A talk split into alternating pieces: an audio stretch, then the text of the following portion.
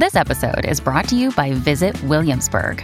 In Williamsburg, Virginia, there's never too much of a good thing. Whether you're a foodie, a golfer, a history buff, a shopaholic, an outdoor enthusiast, or a thrill seeker, you'll find what you came for here and more. So ask yourself, what is it you want? Discover Williamsburg and plan your trip at visitwilliamsburg.com. When you need mealtime inspiration, it's worth shopping Kroger, where you'll find over 30,000 mouthwatering choices that excite your inner foodie. And no matter what tasty choice you make, you'll enjoy our everyday low prices, plus extra ways to save, like digital coupons worth over $600 each week. You can also save up to $1 off per gallon at the pump with fuel points. More savings and more inspiring flavors make shopping Kroger worth it every time. Kroger, fresh for everyone. Fuel restrictions apply. Storie Libere presenta Evidentemente in Irlanda stare fermi a leggere provoca degli effetti collaterali, in particolare la secchezza delle labbra. O perlomeno è questo che devono aver pensato i fondatori dell'azienda irlandese Literary Lip Balms, che produce speciali burro cacao a tema letterario. Creati con oli essenziali e con grande attenzione all'ambiente, o almeno così dichiarano, questi prodotti hanno tutti la caratteristica di essere ispirati a grandi capolavori della letteratura. Ovviamente si riferiscono ai titoli inglesi delle opere e in alcuni casi i giochi di parole possono funzionare anche nella nostra lingua, come nel caso del burro cacao ispirato al Conte di Montecristo, che si chiama il Cocco di Montecristo, al sapore chiaramente di cocco, o Assassinio sull'Arancio Express, che cita Agatha Christie e che ha il sapore di agrumi. Altri invece suonano bene solo nella lingua originale. Ecco allora che il burro cacao a base di menta diventa Pride and Peppermint invece di Pride and Prejudice, ossia l'orgoglio e pregiudizio di Jane Austen, mentre il ritratto di Dorian Gray qui diventa The Picture of Dorian Bay, dove Bay sta per alloro, componente essenziale di questa miscela. Ammetto che io non ne ho provato nessuno, li ho solo visti online e forse questa sarebbe stata una scoperta da fare prima dell'estate, dal momento che molti scelgono l'Irlanda come meta per le proprie vacanze e avrebbero potuto testare direttamente questi curiosi prodotti che mischiano cura del corpo a passione letteraria. Ma Copertina è qui anche per darvi stimoli da approfondire in seguito e quindi, così come accumulate liste di libri da leggere in futuro, segnatevi questa curiosa proposta commerciale per quando andrete a visitare la terra di Joyce e di Beckett e vi troverete all'improvviso con le labbra screpolate. Sono lo scrittore Matteo Bibianchi e questo è Copertina, un podcast dove si spacciano consigli di lettura.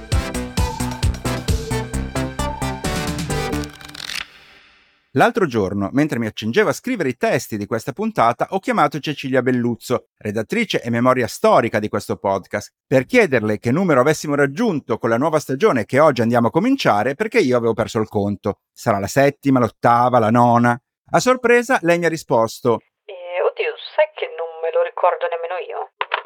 Mi ha fatto sorridere questa nostra amnesia collettiva, ma l'ho trovata anche rassicurante a modo suo. In un mondo di podcast che nascono e scompaiono nel giro di poche settimane, Copertina rimane un appuntamento costante per anni, per noi che lo produciamo e per voi che lo ascoltate. E forse, come le signore raffinate di una certa età, non è neppure elegante chiedersi quanti anni compia. Siamo ancora qui e andiamo avanti, e direi che questa è l'unica cosa che conta. E oltretutto questa sarà la puntata più lunga di tutte quelle realizzate finora, giusto per partire col botto. Letture in corso.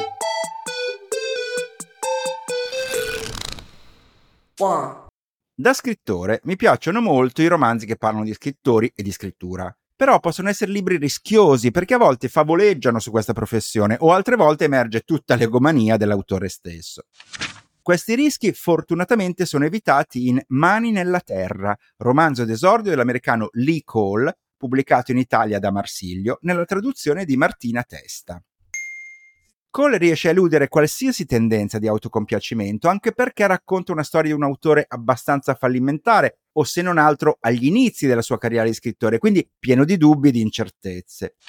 Il protagonista si chiama Owen e dopo aver perso il lavoro nel Colorado e essere stato costretto a dormire in macchina per alcuni mesi, cerca di ricominciare da capo andando a Louisville nel Kentucky ospite del nonno e di uno zio, peraltro un po' problematico. Qui si iscrive a un corso di scrittura all'università locale e per potersi mantenere agli studi trova lavoro come giardiniere per un'azienda che cura proprio i giardini del campus universitario. Una sera a una festa Owen conosce Alma, una ragazza di origini bosniache, anche lei scrittrice, ma che ha già pubblicato un romanzo ed è ospite dell'università, che le ha offerto una residenza per portare a termine la stesura del secondo libro. Quando si incontrano, Owen è single, mentre Alma è impegnata sentimentalmente, ma fra loro scatta qualcosa, così cominciano a vedersi come amici per parlare di libri e delle proprie aspirazioni. Mani nella terra è una storia all'apparenza molto semplice, di un ragazzo che cerca di dare seguito alla sua passione artistica, ma allo stesso tempo deve affrontare una serie di problemi pratici e accontentarsi di situazioni provvisorie o di avere i soldi a sufficienza per concedersi giusto qualche birra ogni tanto e poco di più.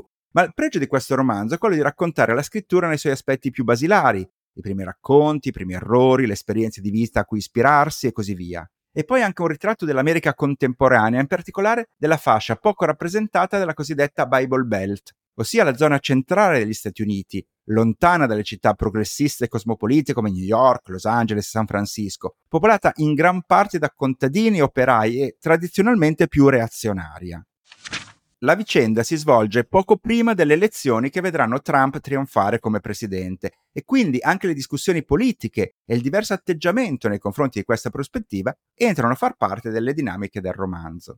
Lee Cole ha scritto un libro d'esordio che è placido ma potente, con dei personaggi molto umani e concreti che probabilmente non sono destinati a ottenere grandi soddisfazioni nella vita, o perlomeno non così facilmente, ma proprio per questo sono facili da conoscere, da comprendere e anche da amare.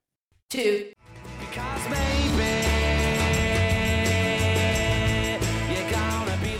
Gli anni 90 sono stati caratterizzati a livello musicale dall'esplosione del fenomeno che va sotto il nome di Britpop, un'ondata di gruppi provenienti dall'Inghilterra che hanno conquistato il mercato discografico internazionale e i cui esponenti più noti sono stati senza dubbio gli Oasis e i Blur. Di questo movimento facevano parte un po' incidentalmente anche i Pulp, gruppo di Sheffield, autori di brani come questo. O quest'altro.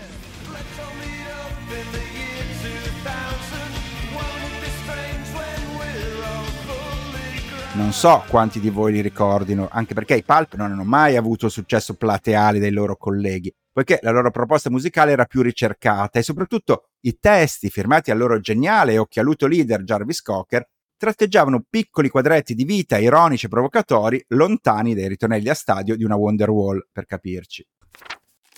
Dopo lo scioglimento del gruppo, Jarvis Cocker ha proseguito la propria carriera producendo alcuni album solisti e diventando uno speaker per la radio inglese e la BBC. A queste attività, di recente l'eclettico artista ha aggiunto anche quella di scrittore, pubblicando un'autobiografia intitolata Good Pop, Bad Pop, che da poco è stata tradotta anche in Italia da Ludovica Marani per l'editore Jimenez. E fin qui niente di strano, perché capita spesso che musicisti e cantanti a un certo punto della carriera arrivino a pubblicare le proprie memorie, ma quello che rende interessante questo volume e il motivo per cui ho deciso di includerlo in queste segnalazioni è che si tratti di un'autobiografia del tutto fuori dagli schemi, tanto vero che in copertina non viene indicata come autobiografia, ma come inventario. Quello che Cocker ha fatto è stato aprire un ripostiglio nel quale aveva accumulato per anni oggetti di ogni tipo ed estrarre questi reperti uno a uno, utilizzandoli come strumenti per analizzare il suo percorso di vita. Quello che ne esce non è dunque il classico volume di ricordi della pop star che racconta i momenti difficili dagli inizi, il grande successo in seguito e così via, quanto piuttosto l'esistenza di un individuo che avrebbe potuto essere anche un qualsiasi cittadino inglese nato negli anni 60. Dal suo ripostiglio l'autore infatti estrae quaderni di scuola, confezioni sbiadite di gomme da masticare, abiti del tutto fuori moda, fotografie, vecchi libri, vecchi dischi e ognuno di questi oggetti è legato a un momento particolare della sua crescita e ognuno di loro lo ha aiutato a diventare quello che è oggi. Jarvis Cocker ci racconta così delle sue vacanze da bambino, ma anche degli appartamenti condivisi da giovane con personaggi improbabili, o delle aste di beneficenza dove andava a comprarsi vestiti e dove i rilanci si facevano incredibilmente in centesimi e non in sterline. Ci sono, come è ovvio, anche aspetti che riguardano la sua carriera musicale la formazione del gruppo, ma sono elementi che fanno parte di un percorso più ampio, che è appunto quello della sua crescita personale e che includono persino un incidente quasi mortale in cui è in corso tentando di far colpo su una ragazza. Il volume è corredato da un'ampia sezione fotografica, per cui per il lettore è letteralmente come spiare fra i suoi effetti personali. Good Pop, Bad Pop è quindi un libro interessante sia per i fan di questo anomalo cantante, sia per chi, pur non conoscendolo, è affascinato dalle biografie dei personaggi famosi e per una volta può contare anche su un testo che è un originalissimo prodotto letterario. Durante l'estate mi è capitato di leggere un libro italiano che mi ha davvero stupito per la qualità della scrittura, ma anche per l'ironia acidissima e irresistibile che contiene. Si intitola La ricreazione finita, lo ha pubblicato Sellerio qualche mese fa ed è il secondo romanzo dell'autore toscano Dario Ferrari. È la storia di Marcello, un trentenne di Viareggio che non ha ancora individuato la propria strada nella vita, o per meglio dire, non l'ha ancora proprio cercata. Si trova in quella specie di limbo in cui spesso si trovano i giovani adulti d'oggi dopo la laurea e prima di entrare effettivamente nel mondo del lavoro, vagando tra lavoretti saltuari, il tirare tardi con gli amici e una fidanzata fedele e tranquilla con la quale si possono ancora evitare discorsi sul mettere su famiglia. Però a Marcello accade qualcosa di totalmente inaspettato più per dimostrare ai suoi genitori che si sta impegnando in qualcosa piuttosto che per reale convinzione, si iscrive a un concorso di dottorato in italianistica, in uno di quei concorsi in cui si sa già da prima che venga svolto chi saranno i vincitori. E invece stavolta, a sorpresa, per una serie di circostanze, è lui a ottenere uno dei posti a disposizione. Per Marcello è come aver vinto una sorta di lotteria e quindi decide di cogliere appieno questa opportunità e di impegnarsi seriamente nei compiti che gli vengono affidati, nello specifico di lavorare su una figura minoritaria della letteratura italiana, la cui opera gode di poca attenzione perché sull'autore grava l'accusa di terrorismo. Questa è in sintesi la vicenda del romanzo, ma ciò che Dario Ferrari è riuscito a fare ha del portentoso, a mio avviso. In primo luogo perché questo libro rappresenta una satira ferocissima nei confronti dell'ambiente universitario dei suoi baronati, un mondo fatto di professori dal potere sconfinato nei confronti dei loro assistenti e degli aspiranti tali, un ambiente nel quale vigono leggi precise e immutabili da secoli, dove basta un non nulla per suscitare ire e sanzioni e dove l'unico modo per sopravvivere anche per un personaggio scettico come Marcello è quello di adattarsi a tutto ciò. L'altro aspetto notevole di questo romanzo è il ritratto del terrorismo che ne esce, un terrorismo di provincia, per molti versi velleitario, a volte al confine del cialtronismo puro, un terrorismo in qualche modo goliardico, che però non riesce a evitare di sfociare in atti dimostrativi dalle tragiche conseguenze.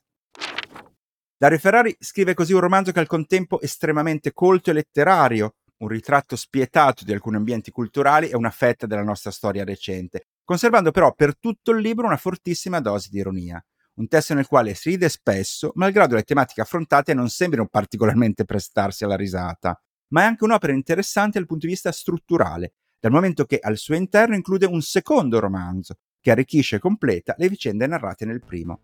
Insomma, per farla breve, il mio libro italiano preferito di quest'anno. Fidati di chi ne sa.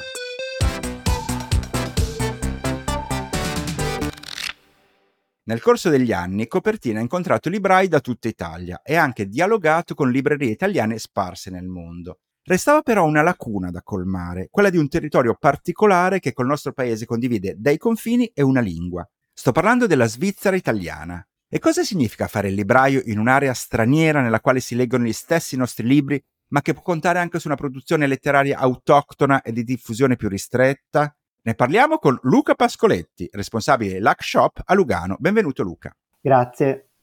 Allora, raccontaci intanto la tua esperienza, perché in questo momento tu gestisci questa libreria nel Canton Ticino, ma tu hai esperienze in altre librerie precedenti, vero? Sì, ho lavorato per diversi anni per le librerie Feltrinelli. Forse il momento più bello della mia carriera in Feltrinelli è stato quando ho potuto dirigere la libreria storica di Via del Babuino a Roma, che era, era perché purtroppo adesso non c'è più, era una libreria dove nel corso dei decenni si erano radunati scrittori, artisti, non solo romani, ma proprio dell'intelligenza culturale comunque italiana, dagli anni 60 in poi. È stata sicuramente un'esperienza stupenda. E quindi poi da, diciamo, questa esperienza che hai messo a frutto in Italia, tu poi sei approdato a Lugano. Intanto come mai sei approdato a Lugano?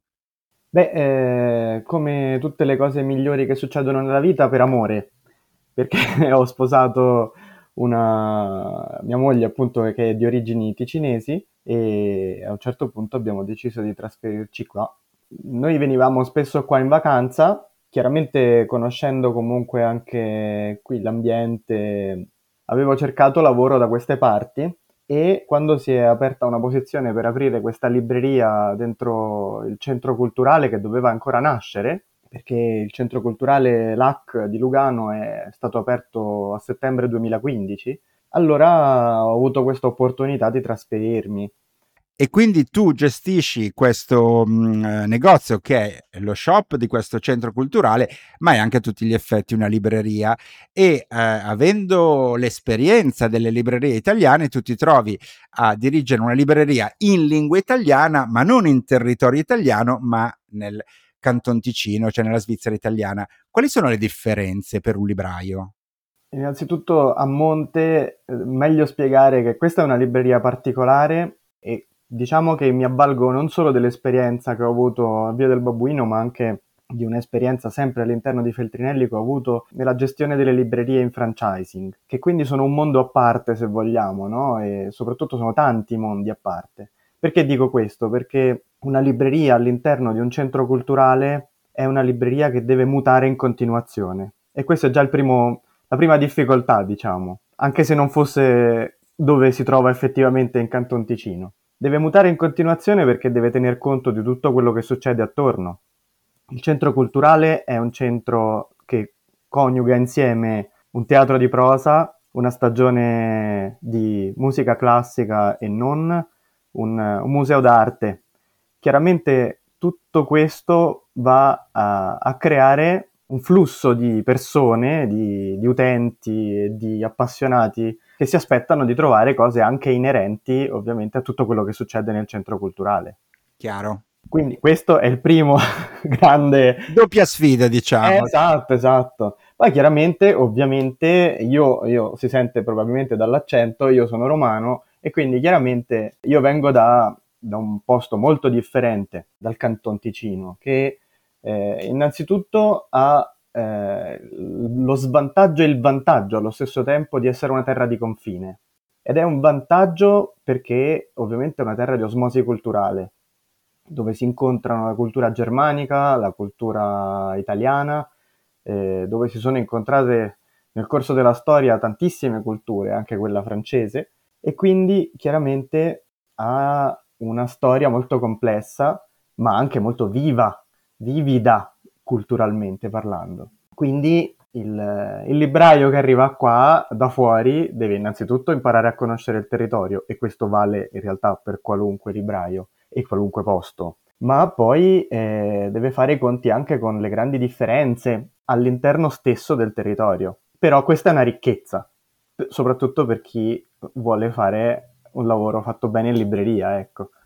Quindi diciamo che la proposta di catalogo della vostra libreria deve tenere presente tutti questi aspetti e quindi per quanto riguarda eh, la narrativa evidentemente devi cogliere sia come dire, le, la richiesta che arriva per la letteratura italiana ma anche immagino per la letteratura europea, per la letteratura autoctona svizzera e così via. Esattamente, in più ovviamente c'è una grande attenzione, non dimentichiamo appunto, siamo dentro un centro culturale, quindi c'è già un, una grande selezione all'ingresso, possiamo dire che mi, mi, fregio del fatto che fuori dalla nostra porta c'è scritto cultura, perché l'AC questo vuol dire, eh, vuol dire Lugano, arte e cultura, e quindi chiaramente chi entra è già un pubblico selezionato molto attento a tutto quello che succede sia nel panorama letterario ma anche nel panorama artistico, culturale in generale. Tutto questo sembra che io a questo punto, con tutto quello che sto dicendo, abbia una libreria di 800 metri quadri con tutti i libri possibili, invece no, è una libreria molto piccola e questo, eh, se è un handicap da un lato, in realtà è un grandissimo stimolo a selezionare, che è quello che poi dovrebbero saper fare bene tutti i librai, tutti noi siamo chiamati sempre a selezionare, no? Eh, nel mare magnum di tutto quello che viene pubblicato ogni anno, parliamo di 60.000 titoli solo in lingua italiana ogni anno, e chiaramente siamo chiamati a scegliere il meglio, ovviamente qual è il meglio? Il meglio per il nostro pubblico. Non esiste un meglio unico, per fortuna, ma dobbiamo orientarci a quello che è nostro, la nostra utenza. Quello che mi piace dire spesso è che si dice sempre, ah è bravo il libraio, guarda che bella libreria, che, be- che, be- che bella scelta di libri, ma in realtà non è solo il libraio che fa il catalogo di una libreria. Il libraio lo fa insieme ai propri clienti. Il cliente che entra e ti fa una domanda o che ti fa una richiesta o che ti fa anche solo una semplice osservazione sta contribuendo a costituire il catalogo della libreria. Questa è un'osservazione bellissima che mi hanno fatto in pochi, quindi sono assolutamente d'accordo con te e mi sembra un punto di vista eh, assolutamente condivisibile. E per quanto riguarda la cultura strettamente svizzera, che cosa ci dici? La produzione proprio letteraria svizzera? Beh, allora, naturalmente grande attenzione a quella ticinese, che è ricchissima, devo dire, è una terra di scrittori. Per fare un paragone potremmo dire come l'Irlanda, ci sono tantissimi scrittori e, e anche di ottima qualità, devo dire, e poeti. Quella è sicuramente una grande attenzione che bisogna avere. Per quanto riguarda um, la produzione di scrittori svizzeri, diciamo che bisognerebbe parlare al plurale perché, come sai, la Svizzera ha eh, tre principali aree linguistiche, sulla carta sarebbero quattro, ma il romancio possiamo dire che sì, ha una letteratura un po' marginale, un po' poche pubblicazioni, però eh, l'area francofona e l'area tedesca, ovviamente, che sono anche le maggiori, eh, hanno una grandissima produzione, no? E ovviamente non è detto che tutto quel che viene pubblicato poi, non so, in lingua tedesca venga anche tradotto in italiano. Ci sono alcune case editrici attente, non necessariamente qua in Ticino, ma anche in Italia, che guardano al, alla letteratura elvetica in lingua tedesca, in particolare penso anche alla Keller, per esempio, una bella casa editrice. E bisogna fare sempre attenzione appunto che ci sia una buona rappresentanza di autori svizzeri, perché sì, il rischio se no sarebbe, appunto, essendo una libreria principalmente di lingua italiana, ma non solo, che si presenti solo un panorama principalmente italiano che non è detto che corrisponda necessariamente poi ai desiderata dei tuoi clienti. Assolutamente sì. Io concludo sempre le nostre chiacchierate chiedendo ai librai di consigliare alcuni libri ai nostri ascoltatori. Nel tuo caso mi piacerebbe anche che ci fosse appunto qualcosa legato alla produzione culturale svizzera. Certamente. Io infatti volevo consigliarne due, ma eh, uno dei due non è svizzero e quindi lo dico per primo. Vai. Se per te va bene. E vole- volevo consigliare Piccole cose da nulla di Claire Keegan, pubblicato da Inaudi. Claire Keegan è questa grandissima scrittrice irlandese che sta piano piano diventando famosa con il passaparola. La sua capacità di scrittura è straordinaria. Ha una capacità di farci soppesare ogni sua parola come se fosse messa lì incastrata, come se fosse un mosaico perfetto eh, ci sono pochissimi libri che ha scritto, tra l'altro, e in italiano purtroppo al momento reperibile è solo questo, perché i suoi racconti pubblicati in Neri Pozza sono attualmente fuori catalogo. E un altro breve romanzo sarà pubblicato a breve da Inaudi, il titolo originale è Foster. Questo ve lo consiglio. Io non racconto mai la trama dei romanzi che consiglio, perché non voglio fare spoiler, ma preferisco piuttosto dare un input emozionale oppure definire una caratteristica di questo scrittore o di questa scrittrice. Va bene, allora dovremmo scoprire anche noi eh, questo testo, peraltro è un testo di cui mi hanno parlato tutti benissimo, io non l'ho ancora letto, ma evidentemente se raccoglie tutto questo entusiasmo un motivo ci sarà. Ma passiamo al secondo titolo, che è quello invece di produzione elvetica. Allora, il secondo libro che consiglio è Il fondo del sacco di Plinio Martini, edizioni Casagrande. Plinio Martini proprio quest'anno si celebrano i cento anni dalla sua nascita, è forse il migliore esempio di letteratura ticinese. È una storia di povertà, di emigrazione, pur essendo legata al territorio, in realtà è una storia universale, e pur essendo stata scritta nel 1970 è una storia attualissima. Per chi lo leggerà ci ritroverà lo stile e la lingua Pavese, del Pavese di La Luna e Falò e credo la potenza evocativa di Grazia Deledda. Accidenti, mi piace questo tuo eh, modo di raccontare i libri senza parlare della trama ma facendo delle analogie, dei, dei, delle suggestioni. È molt, molto interessante. Senti, allora io eh, ti ringrazio e naturalmente invito gli ascoltatori di copertina che sono di area svizzera o che magari vengono a fare delle vacanze, dei viaggi eh, dalle tue parti, di venirti a trovare all'Hack Shop di Lugano. Grazie. Intanto noi passiamo ora a una nuova rubrica, una rubrica che avevo in mente da molto tempo di fare e finalmente è venuto il momento giusto. Il suo titolo dice già tutto, infatti si chiama Riviste Viste. Come potete immaginare, in questo spazio si parlerà di riviste, riviste letterarie in primo luogo, ma non solo. E come nel caso dei libri che in questo podcast non vengono presentati dai loro autori, ma dai librai che li vendono, anche qui non intervisterò i creatori delle riviste, ma coloro che le vendono e le distribuiscono. A parlarne infatti saranno quelli che da tempo e anche un po' coraggiosamente si dedicano proprio a promuovere una cultura delle riviste in Italia, importando le migliori pubblicazioni straniere e contribuendo a diffondere quelle indipendenti nostrane.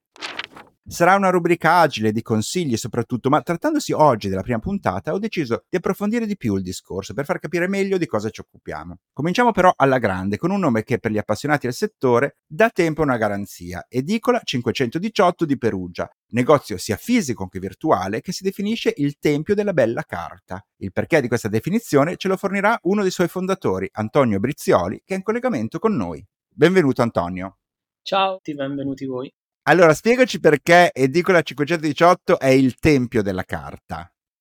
Ma allora è uno degli slogan che ci siamo portati dietro insomma dall'inizio della nostra esperienza che parte nel 2016 eh, con l'apertura proprio di un piccolo chiosco abbandonato, un chiosco dei giornali, un'edicola a tutti gli effetti e poi da lì come hai ricordato te insomma c'è una sede fisica più grande che si chiama Paradiso 518 e un negozio online, ma Tempio della Bella Carta perché insomma, quando siamo partiti era un po', come dire, l'apice di un momento storico 7-8 anni fa in cui si parlava più, devo dire, di, di, di adesso, e questa è già una, una, risposta, di fine della carta stampata, di insomma, trasferimento della cultura totalmente su, su altri mezzi supporti e invece insomma noi siamo sempre stati ovviamente favorevoli a tutti gli altri supporti ma allo stesso tempo convinti convintissimi che la carta stampata avesse una sua dignità, importanza culturale senza tempo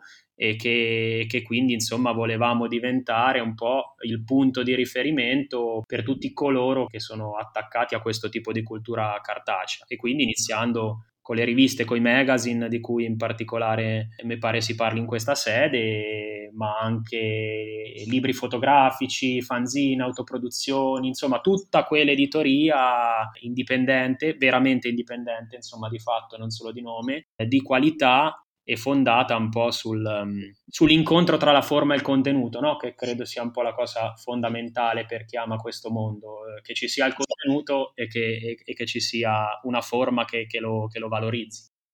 Infatti, vuoi spiegare la differenza quando parliamo di riviste tra le comuni eh, riviste, i rotocalchi che si trovano nelle edicole, nei chioschi, nelle stazioni e, e il materiale che vendete voi? Ma eh, allora, anzitutto è un fatto proprio distributivo, no? nel senso che tutto quello che si trova in giro sta dentro una, distribu- una, grande distribuzione, insomma molto massificata, molto standardizzata, che lascia praticamente pochissimo spazio, margine di manovra insomma al punto vendita finale, quindi c'è un discorso proprio di standardizzazione. Dopodiché chiaramente eh, c'è un discorso di lavoro sull'oggetto, no? le riviste che vendiamo noi nella maggior parte dei casi sono riviste, riviste con periodicità piuttosto lunghe, le più brevi sono direi trimestrali, ma molte sono riviste che escono una o due volte l'anno, molte hanno periodicità occasionali, nel senso escono quando sono pronte, no? proprio per non avere questo tipo di vincolo. Le prendiamo in grossa parte direttamente da chi le fa, e in alcuni casi magari da piccole distribuzioni internazionali che però sono costruite in maniera completamente diversa, cioè tu scegli esattamente quello che vuoi, quante copie ne vuoi, eh, le, le, riviste arrivano tendenzialmente insomma ben imballate, ben conservate perché chiaramente no, c'è anche dietro questo un mondo di collezionismo, in alcuni casi anche di, di feticismo, quindi l'idea secondo me è questa, cioè dietro i progetti che noi vendiamo che sono degli argomenti più vari chiaramente perché non c'è abbiamo limiti in quel senso, quindi troviamo dalla politica alla filosofia, alla cucina, alla pittura, eccetera, eccetera, eccetera.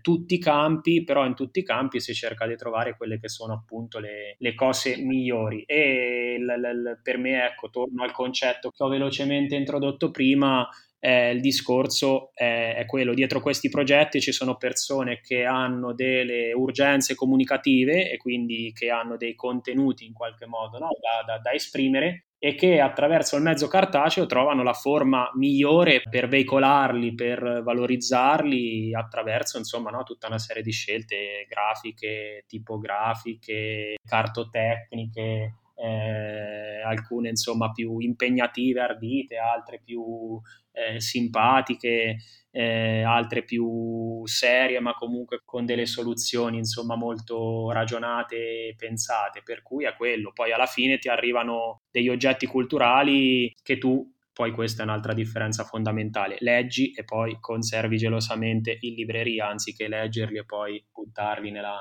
campana della carta, insomma. Certo, e anche se in questo periodo le riviste indipendenti vivono un momento di estrema vitalità, ne nascono sempre di nuove e di sorprendenti, restano un mercato di nicchia in Italia. Oppure, secondo te, basandovi sulla vostra esperienza, le cose stanno cambiando? Ma allora, eh, resta un mercato di nicchia e, e penso che, che, lo resterà, no? anche perché altrimenti si farebbe il giro e si diventerebbe quello che non si vuole essere. Eh, allo stesso tempo, ecco, avendo nel nostro piccolo un percorso ormai quasi decennale, posso dire che quando abbiamo iniziato, insomma, nel 2016 ufficialmente, ma già nel 2015, insomma, a lavorare in questo settore, eh, effettivamente quasi nessuna libreria italiana era dotata di, un, di, uno spazio, di un angolo, di un settore dedicato alle, alle riviste indipendenti, adesso devo dire che ce l'hanno in molte in Italia nessuno si dedicava con forza come proprio obiettivo principale alla, alla, diffusione e distribuzione di questo tipo di progetti. Adesso, insomma, qualche realtà c'è. Di conseguenza sono nati tantissimi progetti. La maggior parte dei progetti italiani di qualità sono, credo, nel 95% dei casi nati negli ultimi dieci anni. Ecco, pochissime cose esistevano, esistevano già, insomma, sono tutti nati più o meno i primi primi quando abbiamo cominciato noi e poi negli ultimi 5-6 anni direi che c'è stata una proliferazione piuttosto significativa e di conseguenza devo dire che tutte le librerie eh, insomma tutte, le poche vere librerie indipendenti italiane con una selezione che, che va un po' fuori dal, anche in questo caso dalla standardizzazione, se sono tutte dotate di un almeno piccolo, almeno simbolico spazio dedicato a questi progetti è una nicchia, lo resterà, però è una nicchia vitale eh, all'interno della quale insomma si sono mosse secondo me alcune delle migliori energie culturali di questo paese. E per voi aver iniziato questa esperienza, averla portata avanti in una città come Perugia, ha, ha significato qualcosa in particolare, delle differenze, delle, delle difficoltà in più? Inizialmente in realtà secondo me no, perché l'edicola, proprio edicola, il, il punto vendita da cui noi siamo partiti, eh, ha goduto di una sua forza simbolica molto forte, no? l'idea di recuperare un'edicola abbandonata, di farlo in un momento in cui tutte le edicole italiane stavano e tuttora stanno chiudendo, anche in questo siamo stati i primi, poi ci sono state in altre città delle esperienze magari leggermente diverse, non necessariamente volte alle riviste, ma ci sono state diverse riqualificazioni di edicole, alcune così un po' velleitarie, altre anche ben riuscite. E in realtà il fatto che questa cosa così, come dire, romanticamente gradita fosse avvenuta così in un, in un altrove, no? che dalle grandi città, boh, Perugia, molti neanche ci sono stati, no? una regione alla fine abbastanza remota del, dell'Italia, e vi ha attribuito secondo me un'ulteriore poesia, insomma, ecco, se un'esperienza del genere magari fosse nata a Milano, per dire, avrebbe avuto sicuramente più pubblico, magari potenziale almeno pubblico, però mh, sarebbe entrata in una dimensione di, di, di coolness che, che, che qui non, insomma, è stata un po' più street come esperienza, soprattutto all'inizio. Copertina, come sai, è un podcast dedicato ai libri e alla letteratura quindi ti chiedo se c'è una rivista fra quelle del vostro catalogo legate in qualche modo alla letteratura che vuoi consigliare ai nostri ascoltatori. Ma eh, sì, eh, lo faccio volentieri. Posso consigliare due progetti mh, italiani, insomma, fra l'altro, eh, di riviste letterarie con dei tagli un po' diversi. Una è una rivista che noi abbiamo visto nascere nel suo piccolo iniziare un po' a crescere, che si chiama Vitamine, che è una rivista letteraria di cui sono usciti due numeri corrispondenti proprio a due vitamine, la vitamina A e la vitamina B uno dei, dei, dei, fondatori, insomma, è un nostro diciamo, concittadino di, di, Perugia, nostro anche amico. Poi c'è un gruppo di autori tendenzialmente emergenti, alcuni ormai anche un po' emersi. È una rivista proprio di fiction, quindi racconti su un tema comune e secondo me, insomma, sono racconti di, di, di qualità e ha colmato un po' la mancanza, devo dire, le riviste letterarie non sono esattamente il settore in cui secondo me c'è stata più, più, vitalità, quindi segnalo volentieri questa. E un'altra che mi sembra molto interessante e anche proprio molto nuova a livello strettamente cronologico è una rivista che si chiama Junior Poetry eh, di cui ho ricevuto il secondo numero proprio stamattina in, in Paradiso. È un'idea secondo me molto, molto interessante di fare una rivista di poesia, che già è un qualcosa di eh, abbastanza ardito, e di fare una rivista di poesia per bambini. Credo che non esistesse prima, sicuramente non in Italia, ma anche a livello internazionale, non ho in mente esempi, quindi un po' uno strumento d'avvicinamento dei più piccoli alla poesia attraverso delle proposte di lettura e di, e di scrittura. Oggetto molto bello, piccolino, però ben fatto, ben impaginato, rilegatura con insomma filorefe col dorso esposto. Secondo me è una rivista molto promettente. È sicuramente molto originale come gran parte delle eh, riviste che proponete voi. Quindi io invito i nostri ascoltatori a scoprire le due riviste che hai indicato, ma anche tutte le altre presenti sul sito di Edicola 518. Ti ringrazio e in bocca al lupo per la vostra attività. Grazie mille a te e crepi il lupo. Esimio collega. Uno dei podcast di maggiore successo degli ultimi tempi è stato senza dubbio Io ero il milanese, storia vera di Lorenzo S., un fuorilegge che dopo un passato segnato dal crimine riesce a cambiare vita e a sperimentare una vera e propria rinascita. Una produzione originale Rai Play Sound, da cui è stato tratto sia un libro per Mondadori che uno spettacolo teatrale attualmente in tour. L'autore e conduttore del podcast, autore del libro nonché protagonista dello spettacolo è Mauro Pescio, che nel suo curriculum vanta diversi programmi radio per Radio 2, Radio 3 e Radio 24, oltre che altri due podcast. A questo esimio collega abbiamo chiesto di consigliare un libro ai nostri ascoltatori. Buongiorno a tutti, il libro che vorrei consigliare è un libro un po' particolare, per certi versi sarebbe anche un podcast molto interessante. Si intitola L'Italia vuota, viaggio nelle aree interne. L'editore è eh, La Terza e l'autore è Filippo Tantillo. È un saggio, intanto, un saggio, eh, con un tono narrativo eh, Filippo Tantillo è un documentarista, un uomo curioso, un uomo che un po' di anni fa ha cominciato un lavoro eh, di mappatura delle aree interne d'Italia, della provincia italiana. Vi leggo un pezzo dell'introduzione per farvi capire di cosa parla.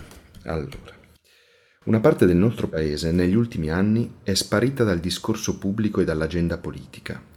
Eppure costituisce più della metà del territorio nazionale ed è abitata da almeno 13 milioni di persone, vale a dire circa il 22% di tutti gli italiani. Sono delle enclave dimenticate, nel secolo delle scintillanti metropoli globali, colte, dematerializzate, creative, libere. È sufficiente guardarci dentro per scoprire che sono terre tutt'altro che immobili, percorse incessantemente da flussi di umani e che restituiscono l'immagine di un paese molto più grande e vario di come si autorappresenti. Ecco, Filippo ha viaggiato per anni, veramente per anni, facendo ricerca sul campo, incontrando chi vive nelle aree interne, cosa fa e perché sceglie di vivere lì. È stato nelle valli cittadine del Piemonte, è stato in Sardegna, è stato in Molise, è stato in Friuli, è stato in Calabria e in molti altri posti. E quello che ne è uscito è una panoramica eh, della provincia italiana ed è un libro che sì, parla della provincia italiana, ma è un libro che ci insegna ad osservare il particolare, che ci fa vedere che la realtà è molto più varia di come siamo abituati a percepirla. Ecco, voglio chiudere con un'altra breve mh, citazione dell'introduzione che dice L'Italia vuota ha sempre meno l'aspetto di un residuo del passato, è sempre più il volto di una nuova generazione che vive una condizione di movimento permanente, senza ancora sapere se e quando si fermerà o atterrerà. Una generazione che nel suo fare quotidiano si ribella alle profezie autoavveranti dell'abbandono, della guerra, del disastro ambientale, opponendo una energica e irriducibile ricerca della felicità all'abbrutimento del lavoro, i colori del mondo al grigiore del potere, lo stare insieme agli altri al benessere individualizzato e che trova qui uno spazio del possibile. Il libro, vi ripeto il titolo, è L'Italia vuota, viaggio nelle aree interne, l'editore è La Terza e l'autore è Filippo Tantillo. E dopo questo intenso consiglio di Mauro Pescio, si sta per chiudere anche questa puntata. Sgoccioli!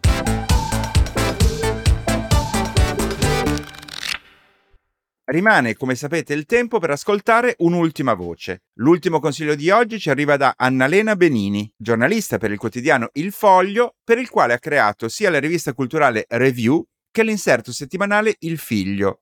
Il Figlio è anche un podcast di storie libere. Ha scritto e condotto programmi per la RAI e da quest'anno ricoprirà un ruolo di grande rilevanza per l'editoria e la cultura italiana, in quanto sarà la nuova direttrice del Salone del Libro di Torino. Ha scritto e curato diversi libri e il suo ultimo romanzo è Anna Lena, pubblicato in questo 2023 da Einaudi. Il consiglio di lettura che vuole fornirci però non riguarda la narrativa, ma la poesia. Sentiamo.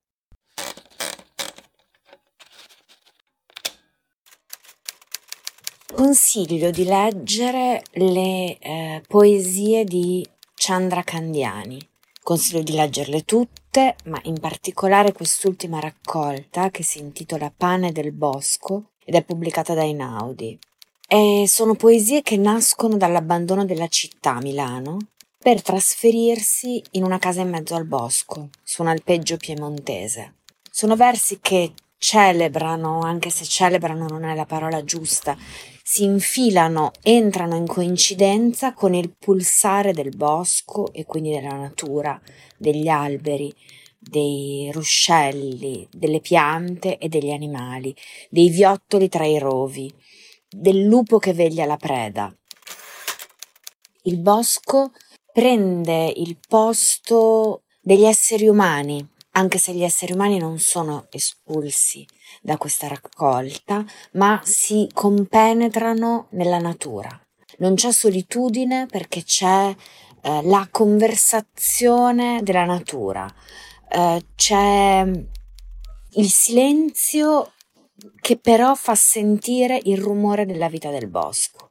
Ci sono dei versi in particolare che ho molto amato, che amo, che sono questi.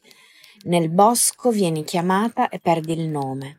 Sei molto spoglia in ogni stagione, eppure balli e fischi e sei un po' uccello e libellula, ma anche foglia e scorrere d'acqua.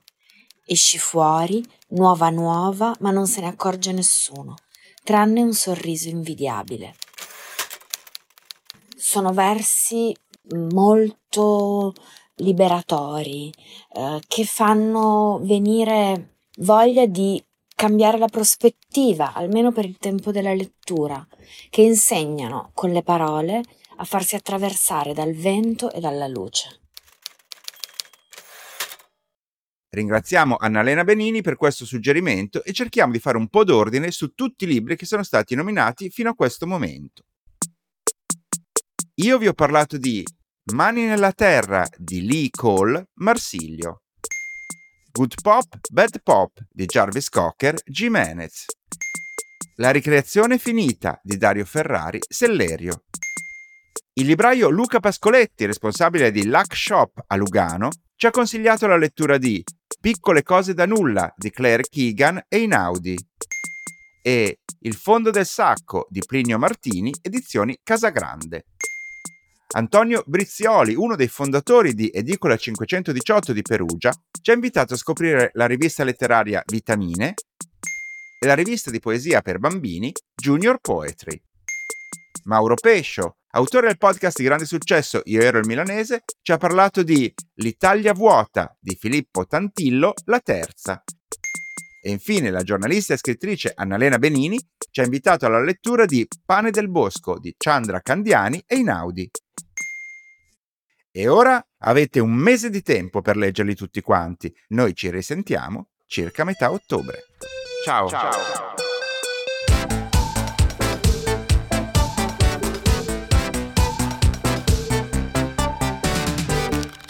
Another day is here, and you're ready for it. What to wear? Check. Breakfast, lunch, and dinner? Check. Planning for what's next and how to save for it? That's where Bank of America can help. For your financial to-dos, Bank of America has experts ready to help get you closer to your goals. Get started at one of our local financial centers or 24-7 in our mobile banking app. Find a location near you at bankofamerica.com slash talk to us. What would you like the power to do? Mobile banking requires downloading the app and is only available for select devices. Message and data rates may apply. Bank of America and a member FDIC. Una produzione storielibere.fm di Gianandrea Cerone e Rossana De Michele.